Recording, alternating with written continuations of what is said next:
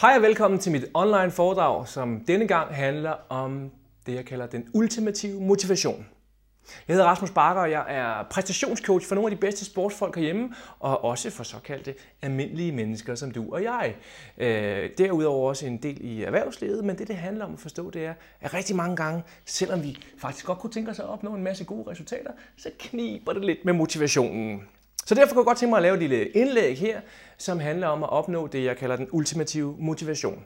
Til at starte med vil jeg gerne bede dig om lige at øh, sikre dig, at du har en kuglepen og et stykke papir at skrive på. Så du lige kan tage nogle noter her, for jeg har faktisk bedt dig om at skrive 1, 2, 3, 4, 5, 6 punkter ned, øh, således at du undervejs her kan rent faktisk kan gøre det her til dine egne værktøjer øh, så hurtigt som muligt. Godt. Så, til at starte med, forstå følgende. Når vi snakker motivation, det hjælper at have retning. Det hjælper at have retning, og det jeg mener med det det er, du kan ikke score, hvis du ikke har et mål. Du kan ikke score, hvis du ikke har et mål. Du kan blive rigtig, rigtig, rigtig træt, hvis du forestiller dig metaforen som fodboldspiller rundt på en bane med en bold, løber, løber, løber, løber, løber, løber, men du ved ikke, hvor du skal score henne.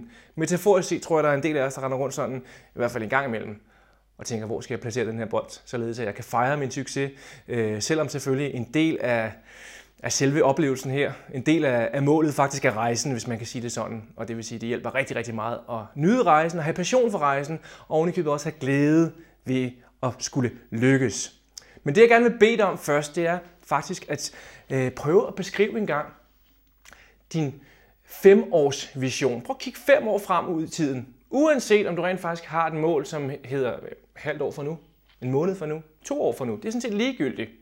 Tag en gang det, jeg kalder sådan et, et, et, et future check, future pace, øh, hvor du går ud i fremtiden og beskriver, hvad er det for et fantastisk